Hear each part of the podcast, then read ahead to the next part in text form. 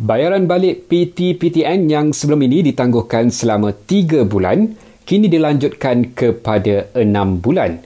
Perdana Menteri Tan Sri Muhyiddin Yassin berkata, penangguhan itu dibuat untuk meringankan beban peminjam ekoran COVID-19. Penangguhan ini yang berkuat kuasa serta-merta pada hari ini sehingga 30 September 2020 dijangka akan memberikan manfaat kepada hampir 1.5 juta peminjam PTPTN.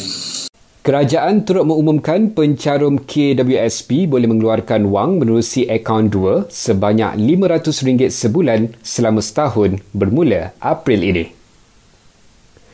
Dalam pada itu, Tan Sri Muda Yassin berkata kerajaan bersetuju agikan topeng muka secara percuma kepada rakyat.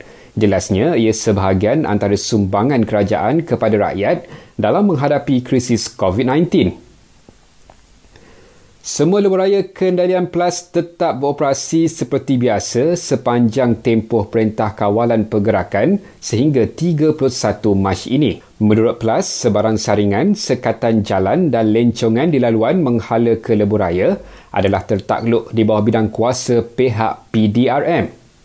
Kerajaan Perak arahkan premis makanan termasuk pandu lalu di negeri itu hanya beroperasi sehingga tujuh malam sahaja berkuat kuasa hari ini.